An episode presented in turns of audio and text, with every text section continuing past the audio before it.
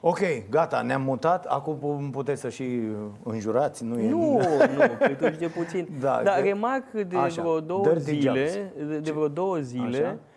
Uh, știți că am făcut un gest de fair play uh, către Dan Barna și am semnat pentru el, nu pentru că aș vrea să-l votez sub nicio formă. Mi se pare un gest de normalitate, de fair play, cu atât mai mult cu cât în 2016 am strâns semnături împreună cu useriștii.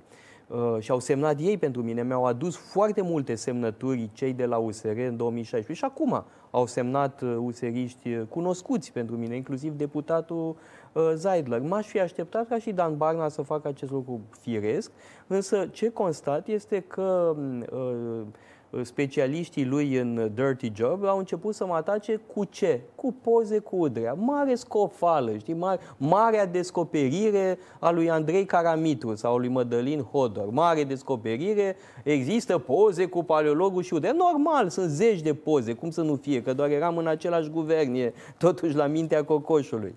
Și aia la fel, am văzut zilele astea ceva cu uh, porumbița, nu? Asta da, da, aia a fost o glumă, uh, pentru că Berceanu făcuse o glumă despre un alt membru din PDL cu Asociația de Columbofili. Da, spunea că vine unul la Asociația de Columbofili și după aia vrea imediat să devină președinte. Și atunci am făcut o glumă cu porumbeii care ar trebui să fie simbolul partidului, că simbolizează pacea și porumbițe și chestii. Erau niște glume, adică uh, nu, nu, nu trebuie luate așa. Eu am umor totuși, da? Și eu cred că România apreciază umorul și mai cred un, un lucru care e foarte important. Oamenii fără umor, de fapt, sunt neserioși.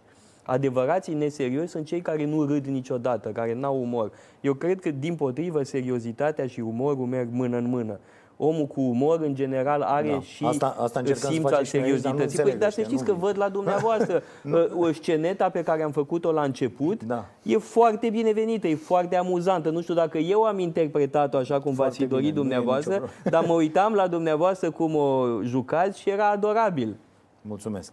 Uh, Ați declarat că încarnați istoria PNL-ului. Am aici uh, un... Uh, și l-am avut pe domnul Mircea Diaconu aici, da. uh, care a zis că este liberalul, că s-a născut liberal și e liberalul perfect. E. A spus da. uh, dumnealui. Uh, amicul dumneavoastră, Mircea Diaconu, nu? Și a, a, a explicat ce înseamnă că s-a născut liberal. Dacă mă lași pe o insulă pustie și vii peste un an, o să vezi că am de toate. Bun, așa, au de toate și oameni care fac alte lucruri decât... Uh să pună în practică procedee liberale. Da? Dumneavoastră v-ați Și Dragnea are de toate. Da, da, da. Va, Sau avea de toate. pe o insulă pustie? Hmm, nu știu, cred că aș face o școală pe o insulă pustie, probabil, că eu asta știu să fac. Aș face fundația paleologul, pe cine știe pe ce insulă, dar uh, revenind la uh, citatul dumneavoastră, e sigur că în cazul meu e vorba de uh, Uh, faptul că în familia noastră toți bărbații de vreo 200 de ani încoace au făcut politică.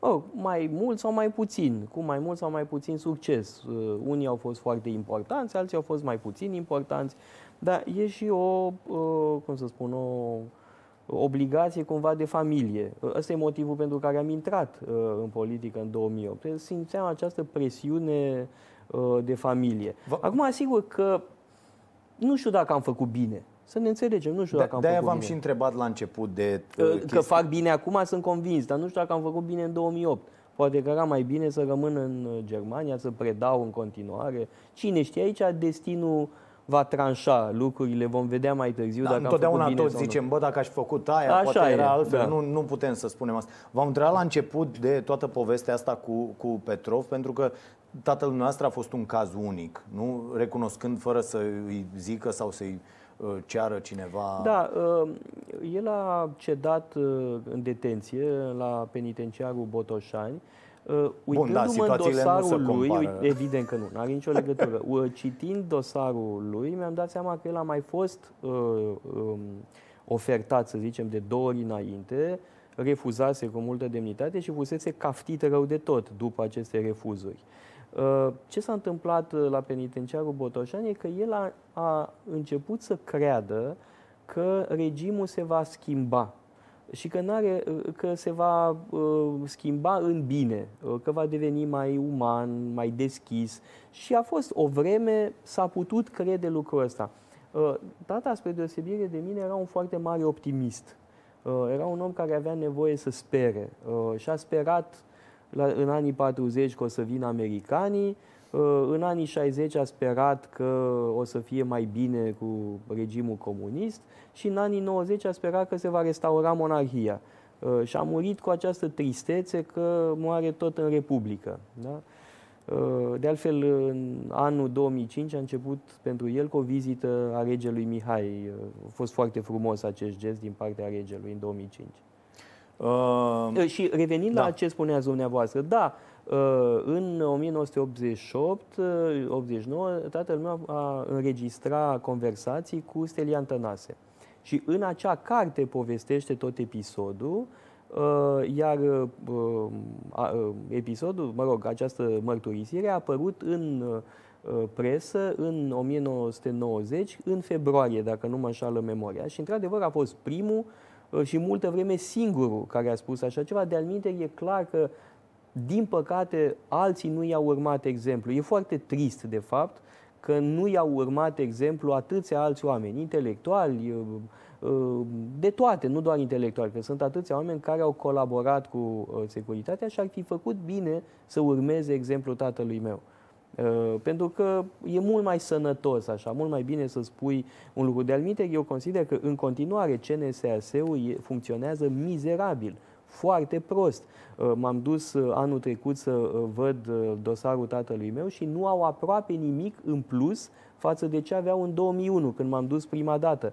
Iar dacă vreți să aveți o informație despre un ofițer de securitate, nu primiți niciun fel de informație și este absolut scandalos. Arhivele trebuie să fie Uh, cu adevărat deschise. Nu se poate să nu ne cunoaștem trecutul și să refuzăm Probabil să ne confruntăm cu... 30 de ani. Nu, da. eu cred că mai repede, iar uh, ca președinte mă voi ocupa de Așa, chestiunea asta, că e fundamentală.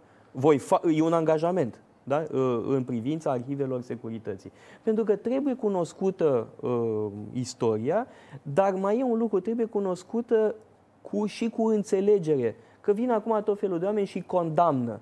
Păi cum își permite, nu știu cine, care habar n-are ce e o închisoare comunistă, să-l judece pe tatăl meu, care a fost condamnat la 14 ani uh, muncă silnică, a stat aproape 5 ani în închisoare, a fost bătut în fiecare zi, umilit, uh, înfometat și așa mai departe. Cum își permite?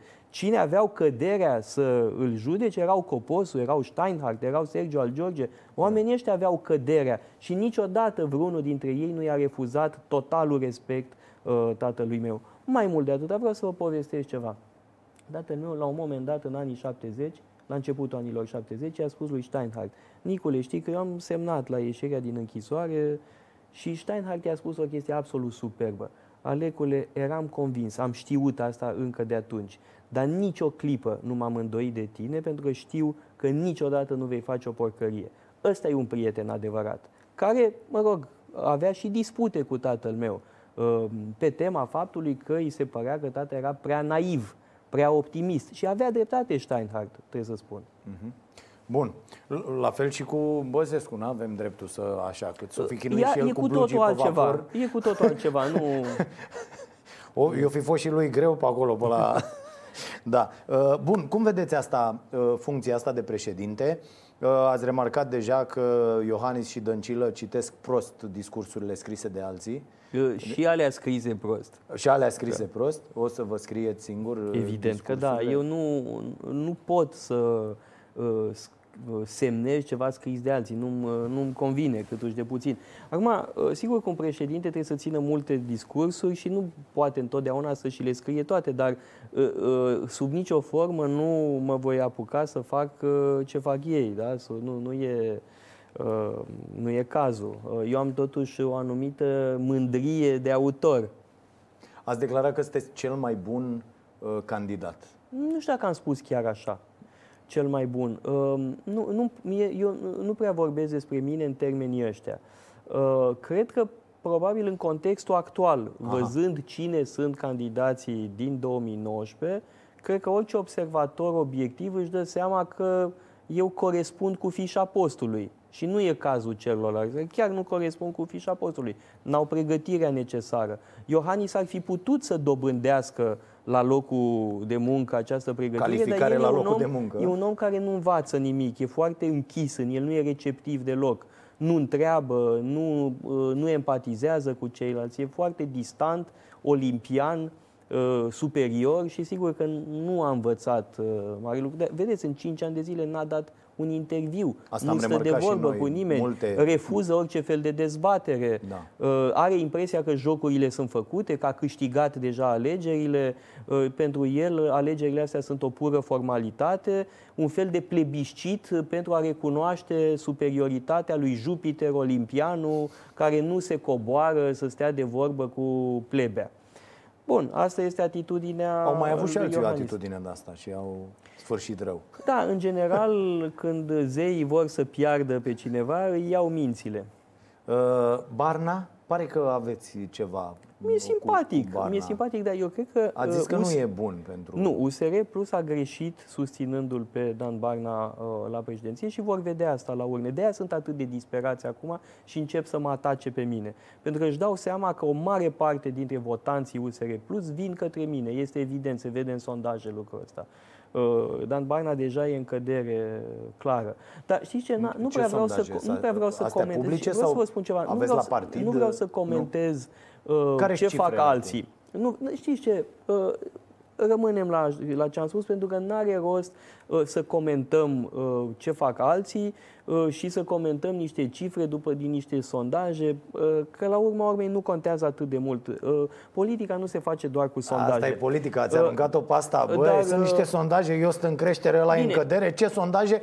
Uh, o să apară. Fiți da? liniștiți că o să apară. Sunt convins da? că vor apărea. N-am niciun dubiu. Uh, însă, cred că nici nu are rost să comentăm atât de mult uh, pe ceilalți. Eu sunt convins că în țara asta sunt oameni mai buni decât mine, fără îndoială. Dar dintre cei care candidează acum, nu văd pe nimeni care să corespundă mai mult decât mine cu fișa postului. Uh, de diplomat, de uh, Uh, om care să asigure dialogul în interiorul societății, uh, de om al consensului, nu prea văd. Uh, pentru că Claus da, Iohannis eu, și Dăncilă eu... ne afundă în discordie și într-un fel de, cum să spun, de semi-război civil care nu se termină niciodată. Țara asta are nevoie și de concordie are nevoie de concordie, în primul rând de da. concordie, da. pentru că asta fără concordie nu, mult nu câtuși de puțin. Uh, Iliescu este exemplu negativ. Aia este o formă de uh, concordie prin minciună uh, prin ocultarea adevărului. Eu cred că, din potrivă, concordia nu se poate baza decât pe adevăr și pe dreptate. Fără justiție nu poate exista concordie. Fără adevăr nu poate exista pace socială. Însă scopul bunei guvernări este pacea socială. Asta Cum? o știm din totdeauna, o spune Aristotel, o spune Platon, o spune Cicero, o spune faimoasa frescă a bunei guvernări din Palazzo Publico din Siena, nu știu dacă știți această imagine superbă, poate că ar fi frumos să o puneți aici în spatele dumneavoastră, este o imagine superbă a, a, a bunei guvernări. Și scopul bunei guvernări este pacea socială. Ea, alegoria păcii sociale este în centrul acestei frește minunate, dar pacea socială nu se poate obține fără dreptate, fără adevăr și totodată fără virtuțile conducătorului. Cel puțin conducătorul trebuie să aspire să fie un om virtuos, un om drept, uh, să dea dovadă de ceea ce clasicii numeau prudență, de înțelepciune practică, o anumită generozitate, tărie de caracter, de forță. Cum spunea unul dintre Așa. Uh, intervievații dumneavoastră, să fie puțin drăcos. Eu, uh, mă rog, aș traduce prin luptător. Da? Și uh, cred că asta e o dimensiune foarte importantă și am, am demonstrat când eram ministru al culturii că sunt un luptător. Uh, nu sunt deloc un uh, drăguț, un fin care nu, nu se angajează în lupte. Ba da, când e cazul să lupt, mă lupt cu toată forța și uh, în, să te lupți cu mafia imobiliară e un lucru care cere un anumit curaj. Cum uh, ar ajunge președintele, paleologul, la Uh, pacea asta și la situația asta cu greu Așa. și cu duhul blândeții. Așa. Pentru că uh, societatea românească e foarte divizată. Noi, românii, suntem certăreți, suntem supărăcioși. Nu e greu să-i aduni uh, pe români în jurul unui proiect uh, pe termen lung. Dar, pe de altă parte, nu se poate fără. Realmente, nu se poate fără. Nu există dezvoltare fără stabilitate. România suferă de instabilitate, suferă de lipsă de continuitate, uh, suferă de lipsă de previzibilitate. Statul nu e previzibil, nu e predictibil. Tot timpul apar noi norme, noi reguli, noi impozite, ă, tot felul de lucruri care dau economia peste cap. Economia are nevoie de continuitate. Și, cum face și asta nu o spun eu, asta? o spun uh, cei din mediul de afaceri, o spun oamenii care creează bogăție în țara asta. Domnule, avem nevoie de continuitate. Cum, ce face președintele păi, În primul aici? rând, el trebuie să enunțe principiile. Uh, în, uh, în Constituție spune foarte clar, el se adresează națiunii prin mesaje. Uh, de-aia vorbeam de uh, exercițiu pedagogic, pentru că este de fapt interpretarea mea a ceea ce scrie în Constituție. Ce spun eu este în conformitate cu spiritul Constituției. Eu cred că președintele trebuie să explice, trebuie să amintească principiile fundamentale. El are un, adevăr, un adevărat magisteriu al, al cuvântului. Uh, ceea ce nu înțelege uh, Claus Iohannis este că, în, în conformitate cu textul Constituției, președintele e un animal cuvântător. Și când zic animal cuvântător, e un animal cuvântător capabil să spună ceva de la el, din capul lui, nu doar ce îi scriu niște consilieri. Și ăia proști care scriu prost. Da? Um, e foarte important ca președintele să fie în stare să explice lucrurile, să medieze în același timp. El are aceste două Cre- dimensiuni. Credeți că vă, vă ajută uh, în acest sens limbajul? Mă gândeam acum, de pildă, că uh, folosiți termeni de care Viorica Dăncilă n-a auzit niciodată. Cum ar fi... Și... Păi nu, da, sunt, nu, nu trebuie să fii foarte complicat să ca să nu te înțeleagă că, Dăncilă. Cred că vor... Bun. Uh, cred că folosești și termeni populari uh, termeni foarte direcți, simpli. Eu nu Dacă sunt... îi spuneți Dăncilei magister, o să spună da. că e ceva cu, e adevărat. cu torpedo. Dar am zis și alte lucruri. Am zis și uh, pleașcă Asta sau cu lucruri animalul de cred că o înțelege. Animalul Al, cuvântător. Cu animalul cuvântător cred că o înțelege, da. da. adică n-aș vrea ca totuși uh, uh, alegerile prezidențiale să fie încă un episod din, uh, din viața celor, din lumea celor care nu cuvântă. Da. Cam da. așa este, din lumea celor care nu cuvântă. Da, cu toate astea ne îndreptăm într-acolo. Iată, nu există la această oră premizele unor dezbateri. Ok, m-am uitat uh, zilele trecute la o dezbatere. Mi-a trimis cineva și a zis, bă, iată cum arată o dezbatere pentru Uh, postul de președinte în Suedia, de pildă. Și am văzut de, dezbat... Pardon, pardon, de prim-ministru. De, de prim-ministru. Că după aia vă zice lumea că da, da, da, zis da, ca da, da. Zic, altcineva corect, despre corect, președintele Zice, Norvegiei. uite cum arată uh, o dezbatere și am stat și m-am uitat temele date frumos dinainte. Se, se vorbea de la climă până la... Așa mi-aș uh, dori și eu, vă spun Până de... la condițiile din uh, bătrânilor care sunt asta în azil. mi-aș dori până și la, eu. Deci niște teme. Și oamenii aia vorbeau... Exact asta Nu doresc. ziceau, bă, bapamătii, bă, nenorocitule, bă, n-aveau voie să facă asta. Da. Și o chestie extraordinară de o oră și ceva... Dacă ai genul ăsta de dezbateri, ai și un schimb substanțial da, de idei. Dar eu cred că astea ar trebui să fie cumva obligatorii. Și Ați văzut cum e la fotbal. La fotbal, da. când semnezi că iei banii ăia mulți, tu, club de fotbal, semnezi și că antrenorul e obligat să țină de conferință de presă de după acord. meci, că de acord. trebuie să iasă jucătorul să zică nu știu ce. Toată lumea trebuie, că trebuie Absolut. să vorbești. Absolut. Adică te uiți la acești oameni, băi, ieșiți și vorbiți, veniți și, și spuneți-le oamenilor și ce mai aveți e un de lucru, gând. e foarte nesănătos faptul că fiecare dintre noi vorbim pe Facebook sau doar în emisiuni unul la unul cu ăia din bula noastră. Păi pe mine mă interesează toți românii, o românii din toate bulele. Numai că s-a creat o, o ruptură foarte mare, sunt posturi la care unii nu merg, posturi la care alții nu merg. E o realitate da, și lucrul da. ăsta. O realitate pe care o înțeleg. Uh, nu, nu să ne înțeleg, adică pot înțelege lucrul ăsta. Uh, iar eu cred că uh, pentru președinte e foarte important să facă în așa fel încât aceste bule să comunice măcar să încearce să le pună în legătură unele cu altele. Și mai e un lucru, esența democrației este dezbaterea, este discuția. Da, aici e o mare problemă pentru că asta au făcut aceste rețele sociale, au creat aceste bule incredibil de greu de spart, lumea e foarte polarizată, oamenii și când dau drumul la televizor... Uh, uh... E adevărat, dar pe de altă parte, convingerea mea, poate să-mi spuneți că sunt uh, prea optimist sau idealist sau nu știu, dar convingerea mea este că foarte mulți români s-au săturat de discordie. Foarte mulți români își dau seama că nu putem continua așa la nesfârșit, că ne sinucidem ca nație, ne distrugem viitorul. Credeți? Da, eu cred că da. Unde? Cred, cred că în bula dumneavoastră. Poate, dar nu, nu. Eu cred că nu, eu cred că și uh, partidele politice își dau seama că este foarte păgubos. Cred că până și PSD-ul, cred că până și PSD-ul își dă seama că este pentru PSD foarte păgubos să continue războiul la nesfârșit cu președintele. S-au luptat 10 ani cu Băsescu, s-au luptat 5 ani cu Iohannis. Și ce au câștigat? Păi au câștigat, iată, au niște câștigat alegeri niște alegeri, cu 70%. Dar au pierdut, niște... luptele le-au pierdut. Au pierdut lupta cu Iohannis, chiar și cu Iohannis, așa slab cum e, uh, pentru că a ieșit lumea în stradă, lumea s-a mobilizat, uh, e formidabilă această mobilizare a uh, opiniei publice, a societății civile, este remarcabil lucrul ăsta. Și știți când a început în 2013 cu protestele împotriva proiectului de la Roșia Montană? Ăla a fost un moment hotărător. Da. Uh, și de atunci, practic, aproape în fiecare an am avut proteste de stradă care sunt foarte sănătoase. Problema e că nu te poți opri la momentul protestului.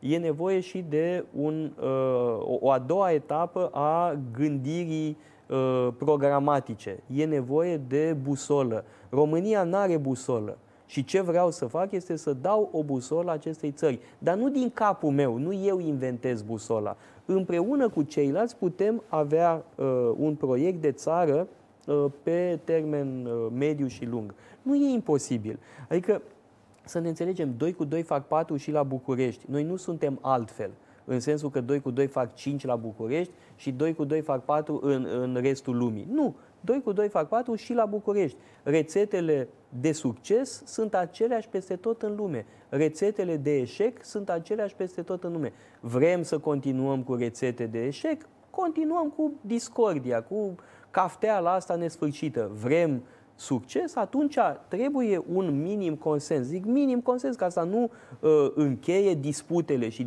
uh, diferențele. E bine să existe diferențe, să existe dezbateri, divergențe de opinie, dar ai nevoie de un minim consens pentru niște măsuri esențiale pentru statul român, pentru societatea românească și pentru economia românească. Deci semnați pactul Vioricăi? Nu. Nu, este o păcăleală penibilă. Plus că e trimis de pe... E nemaipomenit, da? trimis de pe e mail lui Dragnea. E formidabil. Asta spune tot, de fapt. Asta dacă o plănuiai, deci nu poți să faci așa, da. umor nu poți să faci, adică poți să stai, vorbeam, bă, noi ne putem chinui cu lucruri, da, să dar faci, să inventezi. Freud să... ar spune că astea sunt, um, cum se cheamă, Uh, lapsusuri semnificative. Da, da, da. E foarte semnificativ, de fapt. Da? Cum uh, spectrul lui Dragnea e în continuare Umbra inspiratorul. Lui Dragnea, exact. Victoria, da, da. Este extraordinar. Uh, ați mai scris pe Facebook așa... Ce da, am mai scris? Da, într-adevăr, păcat că sunt pus în situația de a releva demagogia din această campanie electorală. Credeți că mie îmi place? Asta este un răspuns la un comentariu, mi se da, pare. Dar am citit cu atenție, da. Da, da, da, da, da. Hmm? Da, eu sunt uh, un om care nu-i place deloc demagogia, nu fac promisiuni, mi se pare absolut indecent să promiți lucruri pe care n-ai cum să le faci. Pentru că uh, textul Constituției e foarte limpede în ceea ce uh, privește atribuțiile președintelui și este inadmisibil să vii să spui uh, tot felul de minciuni electorale, uh, practic luând, luând oamenii de proști. De fapt, uh, demagogia asta este, în fond, este a lua oamenii de proști. Eu, eu nu cred că România e o țară de proști, realmente. Nu cred că România e o țară de proști, eu cred că mulți români s-au deșteptat în ultimii 30 de ani sau în ultimii 10-15 ani și cred că, știți vorba lui Lăpușneanu, proști de mulți, cred că ar trebui să inversăm formula asta și să spunem deștepți de mulți. Ăsta ar trebui să fie sloganul nostru. Ne-am înmulțit.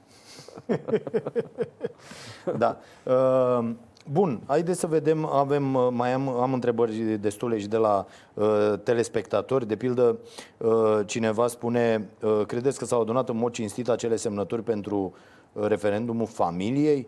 Sau recunoașteți că biserica a făcut abuzuri și că i-a păcălit pe bătrâni?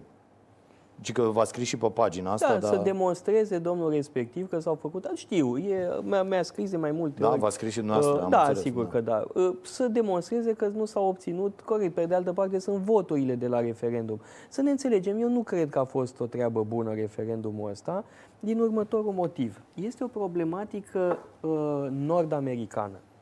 În Statele Unite uh, au avut loc o serie de referendumuri pe tema asta.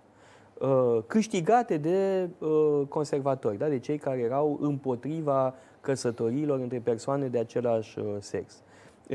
Și atunci știți foarte bine ce s-a întâmplat. Obama a numit pe cineva la Curtea Supremă. Asta a schimbat echilibrul de la Curtea Constituțională, de la Curtea Supremă, pardon, și Curtea Supremă a luat o decizie pe această temă. Mie mi se pare destul de problematică Uh, decizia asta a Curții uh, Supreme. Pentru că totuși o chestiune care ține și de uh, legislativele statale.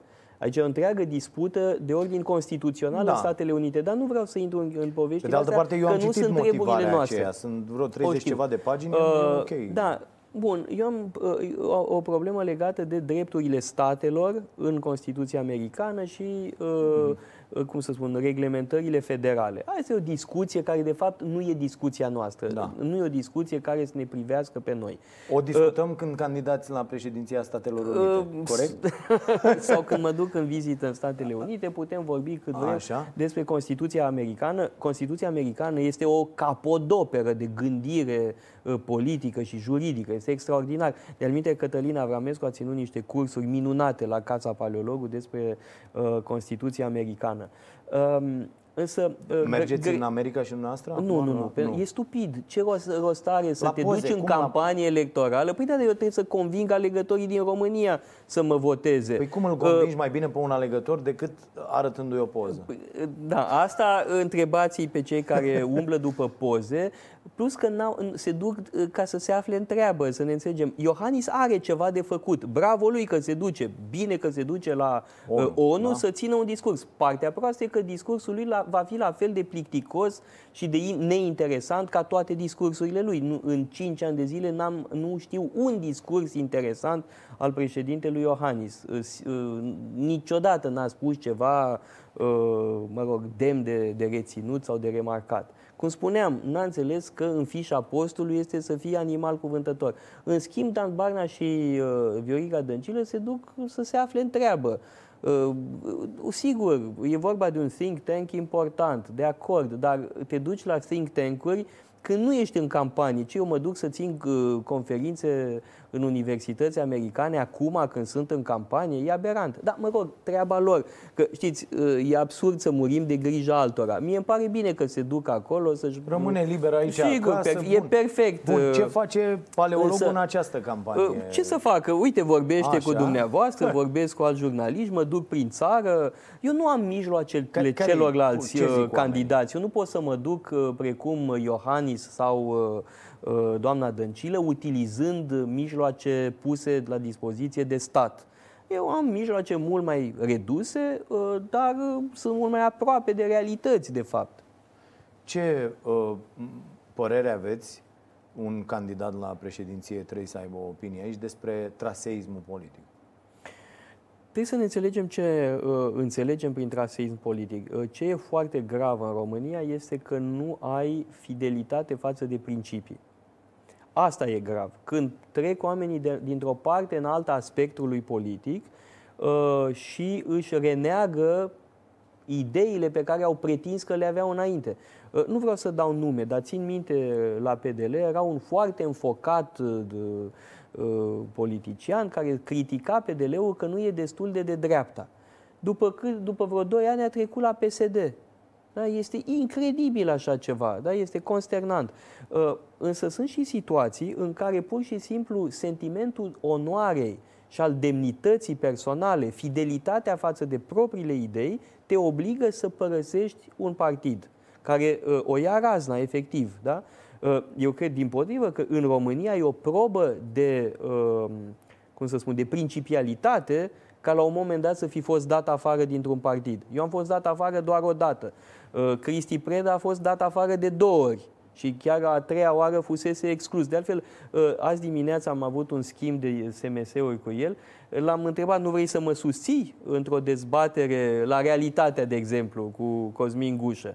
Și mi-a zis, nu că, știi, sunt în plus. Păi i-am zis, mă, ai ocazia să mai fi dat o dată afară și o să fie 3 la 1 uh, cu mine, da? Ah. Um, ce vreau să spun cu asta e că partidele românești, uh, din păcate, uh, Uh, toate ajung să fie foarte sectare. Uh, tatăl meu avea o vorbă, spunea așa, pluralismul la români este o pluralitate de PCR-uri. Și avea mare dreptate. Uh, e un tribalism de partid teribil când oamenii nu mai văd decât partidul, partidul, partidul. Și ce consternant e că acela, aceeași boală a apărut la USR, care e o forță nouă, frumoasă, cu oameni noi, minunați, ei bine, și ei au intrat în patologia asta de grup. Ce e un partid politic în România? Este un organism în care se delirează împreună. Oamenii delirează. Delirul fiecăruia este alimentat de delirul celorlalți. Și nu, la PMP nu se întâmplă asta? Se întâmplă la toate partidele. Evident că da. Nu exclud niciun partid din ecuația asta. De aia eu sunt un om care nu se simte bine în, încorsetat într-un partid. Și să ne înțelegem, eu am mare respect mare respect pentru oamenii care sunt dedicați unei cauze și militează într-un partid. Și o țin tot așa, bravo lor, dacă au această forță interioară. Însă mie nu prea mi se potrivește haina de uh, om de partid. Dar nu mi se potrivește pentru că nu mi se potrivește croiala. Uitați-vă la haina asta, e numărul 25. Uh, există și numărul 50. E pentru același, aceeași talie. Numai că 25 e pentru cei care să o leacă mai rubiconzi ca mine, formă de pară. Dumneavoastră ați avea probabil celălalt, nu știu cât aveți, 50 și ceva, că sunteți mai mare decât mine. Probabil aveți 52. Uh-huh. Mhm. E, unul ca mine ar avea nevoie de 26. Înțelegeți ce vreau înțeles, să spun? Da. Uh, pe mine nu mă cuprinde haina asta de om de partid, ci tocmai de aia mă cuprinde haina de președinte, pentru că președintele trebuie să fie deasupra partidelor. Președintele, de fapt, nici nu e un politician cu adevărat. El este, în primul rând, în primul rând, un diplomat. Un diplomat în afară și un diplomat în interior. Eu așa înțeleg rostul uh, președintelui și asta vreau să fiu. Cum? Uh, haideți să dăm așa. Nu cum... vreau să fiu un șef de partid ca Am președinte, înțeles. sub nicio formă. Haideți să zicem trei chestiuni așa pe care paleologul le pune pe masă, domne, eu, președinte, astea sunt cele trei lucruri pe care vreau să le fac neapărat. Aici să ne înțelegem. Sunt unele lucruri care sunt în atribuțiile mele, da. și anume politica externă, ă, politica de securitate, numirile pe care le face președintele, asta uh-huh. e mhm. foarte important, da? deci tot aspectul ăsta care e specificat în Constituție, dar, cum vă spuneam mai devreme, Constituția lasă totuși uh, o plajă largă pentru acțiune indirectă. Președintele nu are putere directă, putere executivă directă. El are însă o putere indirectă de influențare uh, prin autoritatea și prin legitimitatea lui. Ori, știm cu toții că România suferă de niște mari, mari, mari probleme, uh, dureroase. Uh, sănătatea. Da? Faptul că ne e frică să ajungem la bătrânețe în spitale. Ne e frică de cancer, ne e frică de boli. De asta ne e frică să ajungem în spital și să plecăm de acolo cu alte boli. Uite, mama mea e în vârstă, a fost operată de cancer în urmă cu câțiva ani și evident că e o frică pe care o avem cu toții. Uh, apoi, educația. Uh, de altfel, ați văzut și pe panourile mele, educația este absolut centrală pentru că sunt convins că problemele noastre își au originea în lipsa de educație, într-un sistem defectuos și că educația este alfa și omega. Da, da așa ne-a păcălit și Iohannis cu România educată păi, da, și da, n-a fost nimic. Păi, da, A, aia e o păcăleală. Ce, educația, uh, dar cum? Dar ce? Evident că da, pentru că uh, el nu e un practician. El a fost inspector școlar, nu, el nu, nu știe ce e educație de calitate. Uh, nu a predat în Germania, N-a predat în Germania, eu am predat în Germania, să ne înțelegem. Eu știu germană, eu am făcut teză de doctorat în filozofie germană. Nu mă laud cu titlurile, să ne înțelegem, dar eu sunt foarte îmbibat de cultură germană.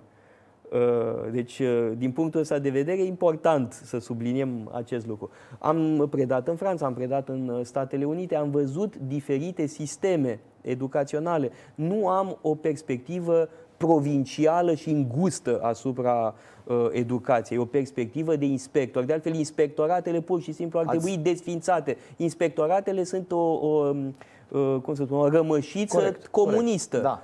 Uh, să da, ne ați înțelegem. văzut proiectul la România? Sigur că da, Așa? dar Ce... știți cum e? E atât de multă vorbărie Sigur că sunt lucruri bune acolo, nu e, dar mai e raportul Miclea, să nu uităm, raportul Miclea care e foarte bun. A fost legea Miclea Funeriu, bună, mă rog, cu eventuale ajustări necesare. Uh, dar vreau să spun ceva despre educație, că starea nației cred că trebuie să vorbească despre starea educației. Oh, vorbim. Uh, și vreau să vă spun un lucru pe care l-am mai repetat și îl voi repeta constant pentru că este absolut fundamental. Scopurile educației, care sunt? De ce avem nevoie de educație? La ce e bună educația? Și răspunsul meu e, sunt două noțiuni. Autonomia și moștenirea.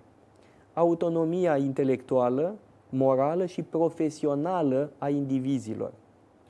Profesion... Autonomie profesională înseamnă să fie în stare să facă ceva după ce ies din școală sau din facultate. Autonomie intelectuală înseamnă să fie capabil să gândească cu mintea lor să n-aibă nevoie de consilier care să le scrie discursurile, uh, să fie capabil de gândire critică. Eu am predat în universități și am făcut conferințe pro bono în uh, licee din România. Și sunt uh, elevi, studenți foarte buni. Problema e că nu au curajul să gândească cu mintea lor, nu au curajul să spună ce gândesc, nu au curajul să întrebe, pentru că autonomia este reprimată în școlile da, românești. Asta face școala, sistemul, asta sistemul românesc, de fapt, merge exact împotriva a ceea ce ar trebui să fie educația. Da. Nu numai că nu e adaptată, dar face exact pe dos de ce ar trebui să facă. Iar moștenirea uh, se referă la moștenirea intelectuală, uh, științifică, culturală, spirituală uh, a unei țări. Da? La asta mă refer când spun moștenire, pentru că școala trebuie să și transmită, nu doar să creeze uh, indivizi autonomi. Și mai e un lucru pe care eu nu mă sfiesc să-l spun.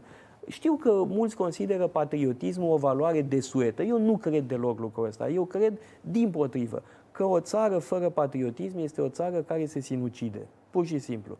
Uh, sigur, toți am uh, pătimit, că și dumneavoastră sunteți născut în anii 70, nu? Și ne da. vă aduceți aminte de naționalismul ceaușist, imbecil, uh, mincinos, propagandistic. Atunci confundăm patriotismul cu genul ăsta cu naționalismul ăsta, ăsta penibil și, da, și da, da. rânced. Și mai sunt și acum unii care perpetuează tipul ăsta de național, da. comunist, nici nu știu cum să-i spun.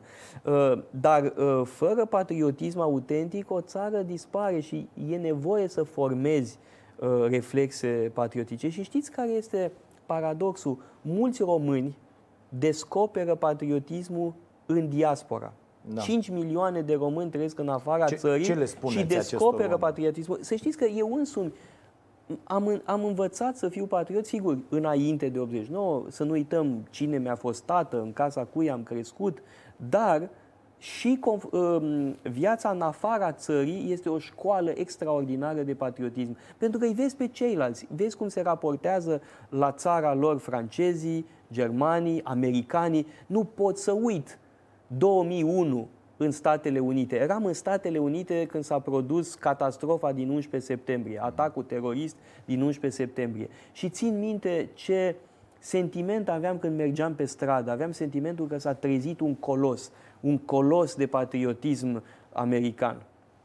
Da, ei, ei și așa l-au foarte... The power of pride. Da, da, Asta da. era un slogan peste tot. Da. Bun, și cum, uh, odată ce le spuneți acestor oameni de afară. Ținem aproape. Așa. Eu nu cred că trebuie să uh, le ținem lecții, să le dăm lecții de patriotism și să le spunem, a, n-ați făcut bine că ați plecat, ia veniți înapoi să mâncați salam cu soia. E alegerea lor, însă important e să ținem aproape, păi să nu, nu pierdem oamenii contactul. Oamenii ar vrea să vină înapoi. Unii da, alții nu. nu. Unii da, alții nu. E, este alegerea fiecăruia, Evident. însă cred că statul poate face mult mai mult pentru a îi ține conectați uh, cu uh, România. E, trebuie să-i considerăm pe toți ca parte din corpul națiunii române. Mai e un lucru.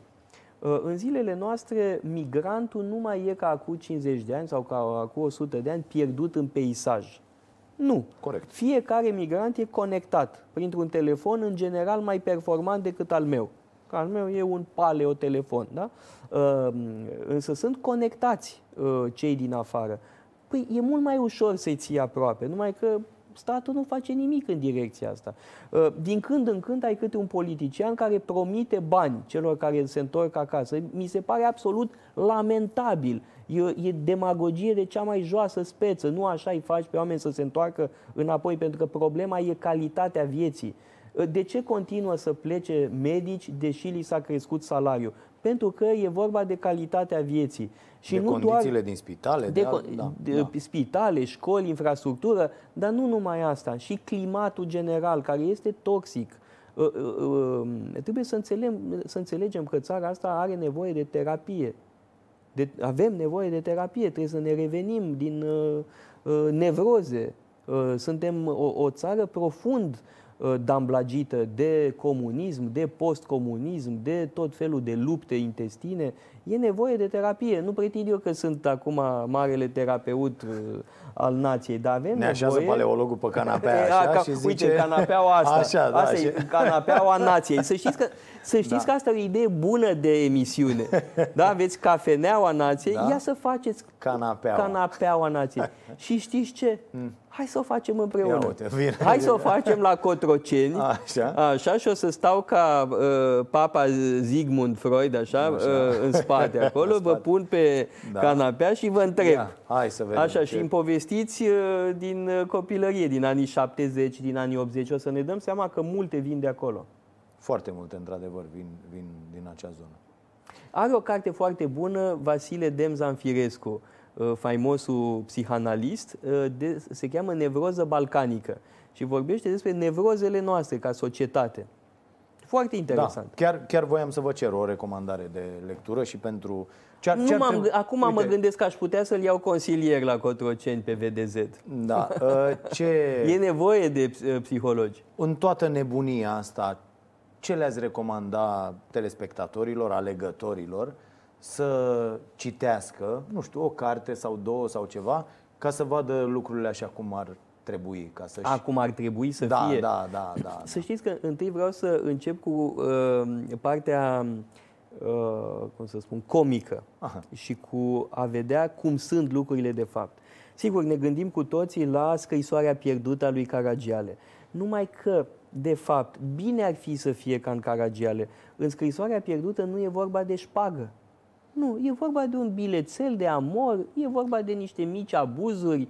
E vorba putere. de un șantaj, da. Un șantaj, da, benign, da. în comparație cu șantajele astea serioase, nu da, așa, da, da. și cu sume, cu furtișaguri mari. Sunt uh, sume care se vehiculează de ți se sparie mintea, nu? Când auzi ce sume colosale. Însă, uh, de fapt, uh, comedia cea mai potrivită, pe care ar trebui să o citească toată lumea, să o mediteze, este o piesă a lui Aristofan, din 420, un pic înainte de Hristos, și anume Cavalerii. Este o uh, piesă despre demagogie, despre cum demagogia cangrenează democrația. Și care e povestea în Cavalerii? Ehm, își dau seama oamenii mai răsăriți din Atena că nu se mai poate, pentru că demosul atenian, poporul atenian, este manipulat de un groaznic demagog, Cleon. Personaj da. de aminte real, un politician re, ă, din anii de, 420. De, peste, de, peste, de 2000 de ani constatăm că să ajungem Lucrurile la un punct sunt în care nu se mai și poate. Și știți da? ce găsesc ca soluție respectivii uh, cetățeni mai răsăriți? Spun, domnule, ca să scăpăm de asta, trebuie să găsim un demagog și mai mincinos, și mai nerușinat, da. și mai fără scrupule și găsesc pe unul pe cârnățar. Și cârnățarul îl elimină pe uh, Cleon, fiind și mai demagog, și mai mincinos, și mai nerușinat, și așa mai departe. Uh, este o satiră teribilă la adresa demagogiei. Și e o scenă în piesa asta absolut formidabilă, când stă Demos, da, ă, personificarea poporului în mijloc, e, e un bătrânel care nu vede prea bine, n-aude prea bine, îl doare puțin spatele, are nevoie de o pernuță. Și nu cei... băut ca într-o scrisoare pierdută? Nu, Așa. nu da, genul ăsta de da, da. pesedist care, bun, care, are nevo- care trece din ajutoare, în fine. Ă, și cei doi demagogi vin și se întrec în promisiuni și cadouri. Pentru că lui Demos îi plac cadourile și îi plac lingușelile. Și ăștia doi îl lingușesc și îl cadorisesc. Numai că îl cadorisesc păstrând cea mai mare parte pentru ei. Unul îi aduce, de exemplu, o bucată de prăjitură, dar păstrează o parte pentru el. Altul îi aduce o coadă de iepure ca să se gâdile în urechi. Și tot felul de lucruri de genul ăsta. Și mie ulei, mi se pare... făină, pui. Ulei, făină, exact. Așa. E, este, mi se pare, o descriere extraordinară a democrației românești, uh, din păcate. Și uh, partea tristă e că e adevărat. Uh, și e actual. Un text din 420, un pic înainte de Hristos, este actual în 2019 în România. Da, înțeleg că nu, soluția nu e actuală. Uh, adică soluția... nu trebuie să... uh, nu eu pot încarna ah, această A, soluție, înțeleg. fără îndoială, nu, pentru că eu, prin natura mea, sunt un antidemagog. Uh, nu fac promisiuni. Țin minte că și în uh, precedentele mele campanii electorale n-am făcut promisiuni. Ba mai mult, la o reuniune electorală, țin minte, uh, un coleg a zis ceva cu care nu eram de acord. Că noi, PDL-ul, făcusem ceva bine. Și am spus, nu e adevărat. N-a fost așa. De fapt, n-am... Și toată lumea a rămas uh, puțin blocată, dar eu cred că onestitatea și adevărul sunt mult mai Uh, bune uh, ca politică decât uh, promisiunile și tromboanele electoraliste. Dar nu mai știu ce m-ați întrebat, că am luat-o... Așa mult îmi place să vorbesc de Aristofan, așa îl consider un geniu absolut, încât nu mă mai opresc. Da. Uh, cotă unică. De Homer nu vreți să vorbim? Nu, nu, nu. Am un curs despre Homer de sâmbătă asta. Cotă unică sau? Da, cotă unică. Cotă unică. Da, vreți să spunem de ce? Da, da, să spunem uh, de ce. Aici, uh, cred că trebuie vorbi foarte mult despre uh, filozofia din spatele impozitelor. Vreau să și fac un curs despre asta, despre filozofia impozitelor. Care e rostul impozitelor? Să financeze ce? La fel să înțeleagă și dăncilă. Adică asta. Să... Mă rog, Așa. dacă se uită, nu cred că se uită. Um, există mai multe uh, maniere de a justifica impozitele. Eu nu sunt de acord cu cei care consideră că statul are un rol de redistribuție. Nu sunt de acord, eu sunt un liberal clasic. Statul trebuie să asigure uh, cum să spun, uh, siguranța cetățenilor. În primul rând, asta trebuie să asigure justiția, armata, diplomația, astea sunt funcțiile uh, fundamentale ale statului. Nu să se apuce să redistribuie uh, uh, bunăstarea uh, din societate. Uh, Asta ca principiu general. Acum, în cazul României, în mod special, vedem ce face statul cu banii noștri. Îi aruncă pe fereastră. Eu sunt sclavul statului 40% din timp. Statul îmi ia 40% din munca mea și nu primesc mare lucru în schimb. Nu primesc mare lucru în schimb din partea statului, primesc foarte puțin. Uh, de ani de zile uh, da, asta înseamnă spinare... să facem statul să funcționeze mai bine. Nu înseamnă că... Nu, țineți minte ce val de indignare, ce tsunami de revoltă a suscitat acel clip al ANAF-ului din urmă cu câțiva ani, când spunea, uite ce face statul cu banii dumneavoastră. Uh, și arătau, arătau tot felul de lucruri care nu există. Da. Autostrăzi care nu există, transporturi în comun care nu există.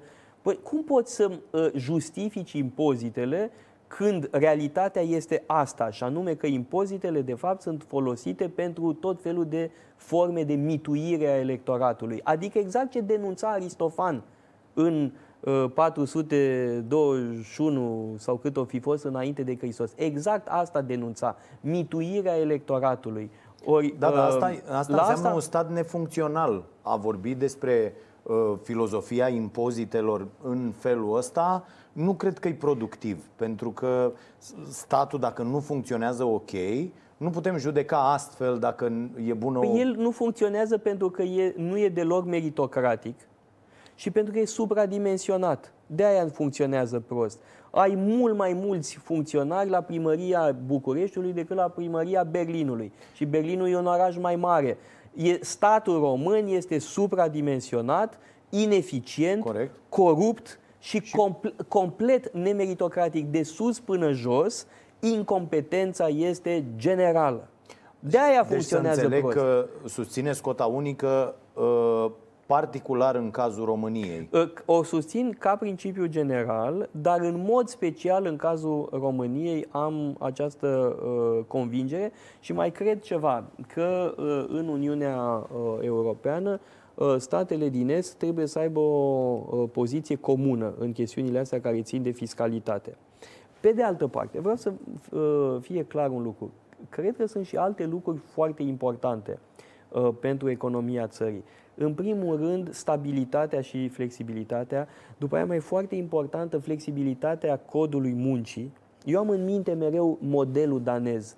Pentru mine, acei trei ani petrecuți în Danemarca au fost trei ani de studiu a unei societăți care funcționează extraordinar de bine. Uh, iar modelul social danez este un model formidabil, uh, așa numita flex security, care, este, care presupune flexibilitatea pieții muncii, E foarte ușor să angajezi și să dai afară în Danemarca, dar nu rămâi pe drumuri. Nu rămâi pe drumuri. Statul are grijă de tine Aici și statul îți găsește un job. Dar n-ai voie să refuzi, că mai e și asta. Adică uh, da, da, din... un stat social. Uh, uh, da, și, da, dar are și o componentă liberală foarte puternică. Asta este extraordinar în uh, Danemarca. Și o să revenim asupra acestui aspect. E un model de societate care funcționează, dar mai e un lucru inadmisibil să plătești la nesfârșit ajutoare sociale unor oameni care nu vor să muncească, care refuză să muncească. Le dai posibilitatea să Bun. muncească și nu vor. Aici intrăm la două, conflict trei... foarte mare, pentru că eu nu sunt de acord bine. deloc. Da, e foarte bine. De ce nu sunteți vă, de acord? Vă nu Modelul danez funcționează Va, foarte bine. V-aș întreba ce părere aveți atunci în acest context despre venitul minim universal. Venitul minim universal o mi se pare care... o pură utopie. Nu se poate face? Nu, nu. Sunt, vă dați seama că n-am cum să fiu de acord. E tema la zi în toată Știu lumea. Știu că e la zi, dar eu nu sunt... în aplicare. În unele locuri se va pune în aplicare și vom vedea rezultatele. În general, unde s-a pus în aplicare, s-a renunțat după câțiva ani. Deci Putem deci vorbi cu, cu, cu exemple. în viață e munca? E bunăstarea, nu neapărat doar munca, e calitatea vieții în primul rând. Uh, dar revin la modelul danez. Acolo uh, nu te lasă statul pe drumuri, să ne înțelegem. Uh, există o nevoie de solidaritate. Dar aș vrea să mai spun ceva despre modelul danez, că pentru mine e foarte important. Și nu creadă lumea că am un fix cu Danemarca, am fost și eu ambasador undeva și am rămas uh, Sau cu un cum fix. zicea ăla, mă, Dan Armeanca, Dan Armeanca, nu? Era? uh, nu, e, uh, și alte societăți se uită către modelul danez cu admirație și încearcă să adapteze uh, modelul danez. Uh, vă mai dau un exemplu care pentru mine e foarte important. Unul din, uh, dintre politicienii pe care îi cunosc personal, cred că omul pe care îl admir cel mai mult este Anders Fogh Rasmussen primul ministru danez, care a fost ulterior secretar general NATO. L-am cunoscut personal, e un om extraordinar, de, de un profesionalism, de, de o seriozitate absolut uh, extraordinare. Ei bine, uh, Anders Fogh Rasmussen a finalizat atunci când eram în uh, Danemarca un proces care a durat nu mai știu, vreo 2 ani, de, uh, propune, de um, propuneri pentru sau mai exact de definirea unui cadru și a unor linii directoare pentru reformarea statului danez, a sistemului social și economic danez pe următorii 20 de ani. Și știți ce mi se pare absolut extraordinar? Este că Anas Forasmussen i-a convocat pe toți, a toți actorii politici uh, din Parlamentul danez, a convocat uh, sindicate, uh, patronatul și s-au pus de acord pe un program de reforme pe următorii 20 de ani. Și s-au ținut de el. S-au schimbat majorități de mai multe ori, s-au schimbat guverne de mai multe ori, s-au ținut de acel program. Sigur, o să-mi spuneți, românii nu sunt danezi. De acord, nu suntem danezi. Uh, noi nu planificăm. Uh, noi suntem certăreți, suntem conflictuali, suntem de acord. Nu e, nu e neapărat de asta. Acord, Principala dar nu problemă e că suntem săraci. De bun. Ia-ne și... pe oricare dintre noi, du-ne da. în Danemarca, dă-ne banii aia și nivelul dar credeți... trai, să vedeți cum dispare și adevărat. sămânța de scandal nu e adevărat. și cearta. Nu și... e adevărat. Scoate danezii din Danemarca, pune români și în 5 ani la sapă de lemn, vă garantez. Pentru că dacă mergem cu metehnele noastre în Danemarca, ruinăm Danemarca. Aici nu e vorba doar de bogăție. Cum au creat bogăția respectivă? Și credeți-mă, bogăția ține de etică. De fapt, bogăția unei țări e o problemă de etică, de morală. Dacă oamenii au etica muncii, dacă oamenii se respectă între ei, dacă nu sunt șmecheri, dacă nu sunt corupți, orice societate va înflori. Domnul Valeologu, știți cât ia un om care stă pe ajutor social? Pe lună? Spuneți-mi dumneavoastră... 142 de lei, vi se pare mult? Evident că este foarte puțin, este lamentabil, dar nu e firesc Asta e o respectiv... manipulare de 2 lei. Sunt foarte puțini oameni, efortul financiar este foarte mic, iar cei mai mulți dintre români muncesc de le sar capacele de dimineața Știu. până noaptea, Sunt mulți nereușind puțin. Un din moment. salariu minim încasat, A, de acord. de 1450 de, de lei, să-și asta suntem de acord. familia. Cu asta păi, suntem de acord. Păi aici Cu suntem. asta suntem absolut de acord. Sigur, nu, suntem 100% de acord. Deci nu, nu e niciun dubiu în privința asta. Să nu, să nu mă înțelegeți greșit. Eu nu sunt păi tipul... Nu, oamenii ar putea să vă înțeleg Știu, greșit. Uh, să nu mă înțeleagă oamenii așa, greșit. Așa. Dar știți cum e? Dacă, nu, dacă mă înțelegeți dumneavoastră okay. greșit, există o șansă mare să mă înțeleagă și alții greșiți. Eu nu sunt uh, un om de dreapta de la Ă, așa cum își reprezintă mitologia stângistă, unul rău care vrea să ia de la ceilalți, cum spune, preț, cum spune cu, ă, Dăncilă, dreapta vrea să taie, vrea să ia, vrea să-i sărăcească. Păi, din păcate, dreapta, mai ales asta lui Băse, a dovedit asta. Nu, asta s-a întâmplat într-un moment de criză uh, foarte dramatic. Toți mari economiști ai planetei ne dau ca exemplu și spun când e criză să nu faceți ca România. Eu cred să că nu, nu citim tăiați. aceiași economiști. Da, sau s-ar putea. Nu cred că citim aceeași literatură. S-ar putea, s-ar putea. Uh, cred că, din potrivă, uh, problema e că timp de ani de zile politicienii au fost irresponsabili în România. De-aia am ajuns în 2010 într-o situație absolut dramatică. Pe Dar... aceiași politicieni promiteau cu 50% creșterea salariilor profesorilor A, cu 3 luni vedeți, înainte vedeți, așa e. Păi... Aveți dreptate, suntem 100% de acord demagogie ca în Cavalerii lui Aristofan. Exact. Dacă nu ne uh, lecuim de asta, sigur că vom perpetua aceleași uh, metehne și uh, vreau să vă dau un exemplu din 2005 din Germania. Eram la Berlin, predam acolo și a, a, uh, știți, au avut loc alegeri anticipate. Uh, Schröder a avut inițiativa acestor alegeri anticipate în 2005, pe care le-a pierdut, dar le-a pierdut demn, le-a pierdut cu un scor totuși bun pentru Partidul Social Democrat. Și țin minte un lucru care m-a impresionat extraordinar de mult. Angela Merkel a spus în campanie electorală că va crește TVA-ul cu două puncte procentuale. A spus-o în campanie. Și lumea a votat-o. Oamenii au gândit. Și au zis, da, domnule, are dreptate. Într-adevăr, dacă vrem să asigurăm, uh, cum să spun, uh, funcționarea statului, trebuie să facem lucrul ăsta. Și au votat-o, vă dați seama, unde vezi în România cineva care să spună înainte, știți, o să cresc uh, cu tare taxă? Nu, toți promit că taie taxe și cresc salarii. E incredibil cum, și cum mai prinde asemenea demagogie ieftină. Dar vreau să revin la ce spuneați dumneavoastră, că de fapt e o temă foarte importantă legată de sărăcie și de calitatea vieții. Păi asta e una dintre temele fundamentale pentru, acea, uh, pentru acel program pe termen lung pe care îl am în vedere. Pentru că de-aia pleacă atâția români în afară. Nu doar din cauza banilor, sigur, banii sunt extrem de importanți, dar e vorba și de calitatea vieții uh, cum am, am evocat da, lucrul ăsta da. și mai devreme. Evident că o asemenea chestiune este absolut fundamentală. Uh, cum, e, cum uh, sunt extrem de importante și alte teme transpartinice pe care trebuie să le abordăm. Uh, de aminte vreau să vă spun ceva. Eu sunt un om de dreapta, toată lumea știe lucrul ăsta. Sunt liberal, liberal clasic, moderat, conservator, dar și dumneavoastră care sunteți probabil mai de stânga decât mine. Rău. Nu știu dacă rău sau nu, dar sunteți mai de stânga. mai de stânga decât Dar cred un da. lucru. Cred un lucru. Nu știu, asta e altă chestiune, că n-am stat să vă măsor uh, cât de mult sunteți la stânga, Așa. dar cred un lucru, că ținând cont de fișa postului de președinte, și dumneavoastră mă puteți vota. Așa cum sunt oameni de stânga, cu vederi de stânga, moderat de stânga, evident, că dacă mergem spre normal, extremă, normal, nu. nu. Uh, care uh, spun, da, domnule, paleologul e de dreapta, dar nu ca președinte nu o să se apuce să facă uh, chestii cu care eu nu sunt de acord. Ca președinte, el e în primul rând cel care reprezintă România în exterior. Care este jobul lui principal? Să asigure demnitatea statului român și să facă România respectată.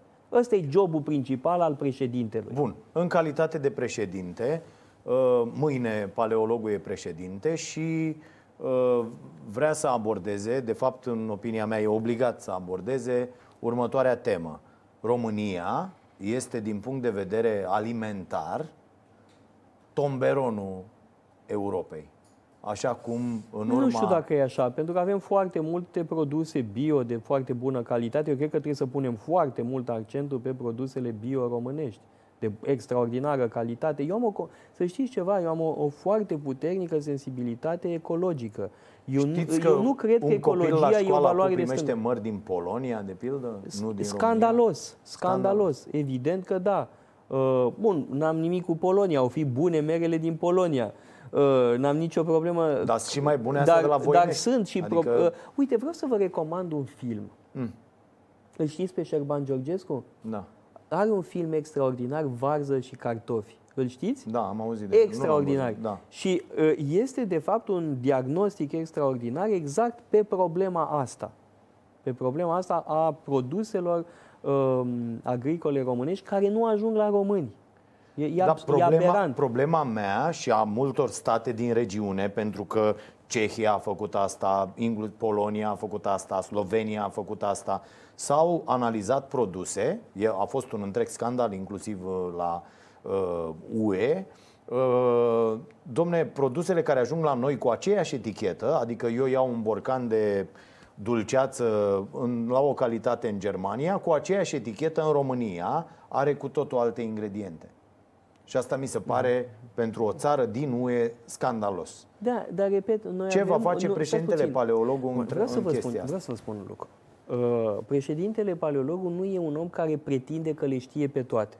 Dacă președintele paleologul vrea să se ocupe de chestia asta, îl sună pe Dragoș Pătraru împreună cu alții și stăm de vorbă că nu paleologul găsește soluții la toate. Paleologul se pricepe foarte bine, foarte bine la câteva domenii se pricepe la diplomație, se pricepe la politică de securitate, se pricepe la educație, uh, se pricepe la cultură, la patrimoniu, uh, are idei sănătoase în materie de economie. S-ar putea să nu fie aceleași cu ale dumneavoastră, dar sunt un om care a citit economie, uh, repet, poate nu aceleași cărți ca și dumneavoastră, dar am o cultură economică.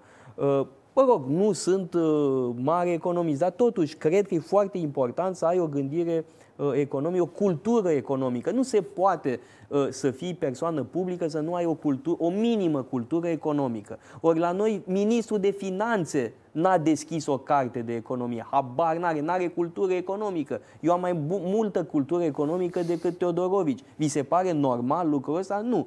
Bun, însă revin da, la el are diplomă Sunt... de la SECU venită pe poștă. Da, știu. Da. Uh, și la ASE știu cum se învață economie, că a fost și fiul student la ASE și n-au citit uh, Schumpeter sau Friedman în trei ani de zile. Și totuși sunt da. gânditori absolut esențiali. Dar da, nu despre asta este vorba. Vreau să poftim. mă temeam că sunteți fanul Evident că îmi place da. Friedman foarte mult. Da, este, da. Văd că aici începem să nu mai fim de acord. Deja, Însă, deja se despar uh, lucrurile. Sigur, e normal, e bine da, lucrul da, ăsta. Da, da, da, da. Uh, dar cred că vă convine mai mult să vorbiți cu cineva ca, cu, ca mine pentru că știți unde sunt. Evident. Eu nu sunt un de la care îți pretinde că e post-ideologic, că el e dincolo de toate și de fapt nu e nimic. Cum știți bine că sunt candidați uh, și în da. acest an, care de fapt nu au niciun fel de convingere, habar n-au de nimic și se dau doar după cum bate vântul, sunt niște giruete uh, în bătaia vântului. Nu e cazul meu. Da, uh, eu nu sunt un om al modelor și nu spun ceva ca să vă fac plăcere și eu cred că respectați lucrul ăsta. Și alți oameni de stânga la fel respectă lucrul ăsta. Cu atât mai mult cu cât pentru jobul de președinte eu trebuie să fac altceva. În primul rând să reprezint. România. Însă, revenind la ce spuneați dumneavoastră, România are un potențial fabulos în materie de agricultură biologică. E, da. e formidabil. Are un potențial nemaipomenit în materie de turism uh, rural. Asta este calea noastră. Este o cale foarte importantă. Uh, și mai vreau să spun ceva. Pe ce, ce doare pe uh, producătorii români, printre altele? De fapt, pe săracii producători români îi dor foarte multe. Da, dar îi dor și subvențiile. Ori aici diplomația e foarte importantă. Da, da, aici vedeți mai, mai degrabă măsurile de dreapta au făcut rău. Măsurile astea care au încurajat o piață liberă cu orice preț, care au venit și au zis, băi, terminați, subvențiile trebuie să fie acolo. Iată, Uh, dementul ăla de Orban din Ungaria a venit și a zis, bă, nu cred, eu vreau să dau mai mult subvenție. Uite, și dau mai mult la grâu și dau mai mult colo pentru că și eu vreau să aplaudat, și... Da. da. vreau să și produc ca lumea, vreau să nu mai dau făina, ca, grâu ca nebunul și după aia să import făina, să import croasantul, să import uh, uh, alte lucruri. Da? Și vreau să iau aceste măsuri la mine. Nu ne-am protejat în niciun fel. Adică în afară de nebunia asta, bă, ai cu roșii, cu la la la, dar nimic nu s-a întâmplat, n-am făcut lucrurile astea. Și atunci, ă, ă, pe producători îi doare foarte tare. E foarte greu să te aduni, e foarte greu să te asociezi, e foarte greu să faci toate. Ă, eu am vrut inclusiv pe zona asta să facem, uite, mi-am făcut la țară un solar din ăsta și am zis, bă, hai să vedem ce fonduri există sau ce să Bă, nu te atingi. Deci dacă nu îi cunoști pe aia care fac aia, care să duc, nu n-ai cum. Om cinstit, normal de pe stradă, să te duci, nu există așa ceva, să, să te duci și chiar să faci. Deci este foarte, foarte greu. Iar pe oameni am avut aici producători de mure, de mere, de o grămadă că de lucruri. Vreau să văd și eu emisiunile respective, mi-au da. scăpat. Da, da, o să știți da. că o să mă uit. Asta face parte din pregătirea mea da. pentru foarte candidatură bine. și... și pentru președinție. Da, o da, să mă e... uit, să știți că nu știam. O chiar mulțumesc pentru... Bun. Mă știți că trebuie să învăț în permanență. Bineînțeles. Am uh, bibliografie A, asta bogată. e problema da. noastră. Problema cu oamenii care cred că nu mai trebuie să învețe și că știu absolut este... toate lucrurile. moartea da. Securitate. Iată, eu aici din nou sunt foarte contondent când Ia vine vorba auzi. despre... Deci pe mine mă... Uh, uh, scoate din sărite acest dezechilibru incredibil între uh, banii pe care îi dăm pe arme și pe toate nebuniile astea care în opinia mea sunt absolut degeaba, niște eforturi absolut inutile, încât să avem acel 6% blestemat la educație. La, adică eu aș da 6, în primul rând 6%. Da, e 2%. I-aș lua și aș da la educație ca să fac șase. Asta ar fi prima mea Știu măsură. Asta... De-aia nu candidez eu. Ba nu, eu cred că... Că m-ar parca ba ăștia nu, în secunda eu, 2. Din potrivă, eu cred că cu genul ăsta de propunere aveți șanse să vă voteze da. lumea, dar eu nu sunt de acord. Mm. Uh, facem parte din uh, Alianța Nord-Atlantică, ne-am dorit acest lucru pentru că ne e frică. Așa. Și ne e frică din pricini serioase. Nu e doar așa o panică irațională. Vrem să fim protejați de NATO, Uh, există totuși niște angajamente. Nu poți uh, cere ca doar Statele Unite să facă eforturi. Pentru că Statele Unite au un buget nu, da. enorm da. al apărării. Vreau când am plătit, a fost știre zilele astea, da. vreau când ți-am plătit mașinile, nu mai zic aia când v-am dat banii pentru autostradă cu Bechtelul și cu nu știu ce, dar vreau când ți-am plătit uh, uh, tancurile sau ce am cumpărat mă de la aia Pirania. Ți-am plătit piraniile să mi le și trimiți, că trebuia să mi le trimiți în ianuarie. Nu mă lua de imbecil. Bun. Dă-le în da. coada că tot le-am cumpărat.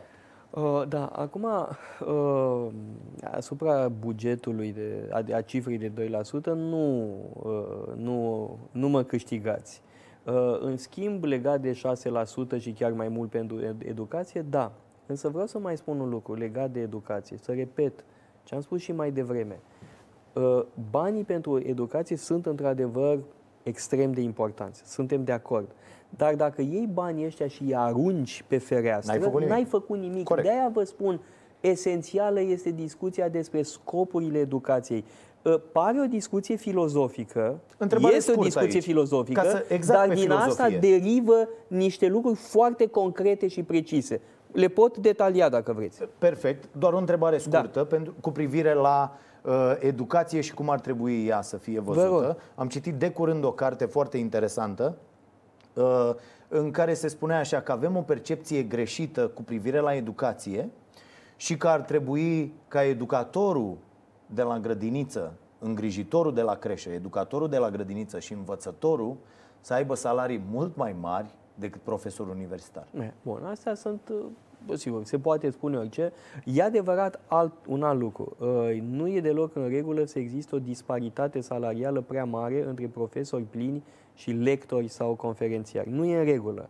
Uh, pentru că reînnoirea cadrelor didactice ți-o asigură tocmai cei care sunt la început de carieră. Ori noi avem o mare problemă în materie, da? adică uh, și, și nu doar învățământul superior. Cred că esențial este să vorbim, așa cum bine spuneți, de învățământul preuniversitar, pentru că studenții vin defecți uh, la problema. facultate. Uh, vă spun un lucru, unul dintre cele mai importante proiecte ale mele este să creez o școală. Asta e proiectul meu de suflet. Asta vreau să fac. Noi facem asta, Școala Nației zice și uh, urmează să-i dăm drum. Vreau să Vă fac să faceți un, curs un și la liceu, noi. Uh, o școală, mă rog, de la grădiniță până la clasa 12 uh, o școală complet atipică. Nu vreau să fie recunoscută de Ministerul Educației, pentru că Ministerul Educației îți impune să urmezi curicula în proporție de Oficial, 80%. Da. Și asta omoară orice fel de inițiativă. Nu, eu am filozofia mea Uh, pedagogică, vreau să creez o școală pe care după aia să o francizez, să poată fi reprodusă uh, în alte locuri din țară. Uh, și, de fapt, ăsta e proiectul meu cel mai drag. Vă încurcă asta cu președinția? Da, după 5 ani o să mă ocup de asta sau poate o să conving pe alții să preia ideea mea, pentru că e foarte important. E important să uh, creezi o școală model să, ve- să arăți că se poate. Iar uh, viața spiritului are nevoie de diversitate. Asta admir, de exemplu, în Statele Unite ale Americii. Este formidabil. Eu am predat acolo trei ani. Mă rog, am predat uh, o vreme, am și făcut cercetare uh, în Statele Unite. Și ce e formidabil e această diversitate formidabilă în materie de educație.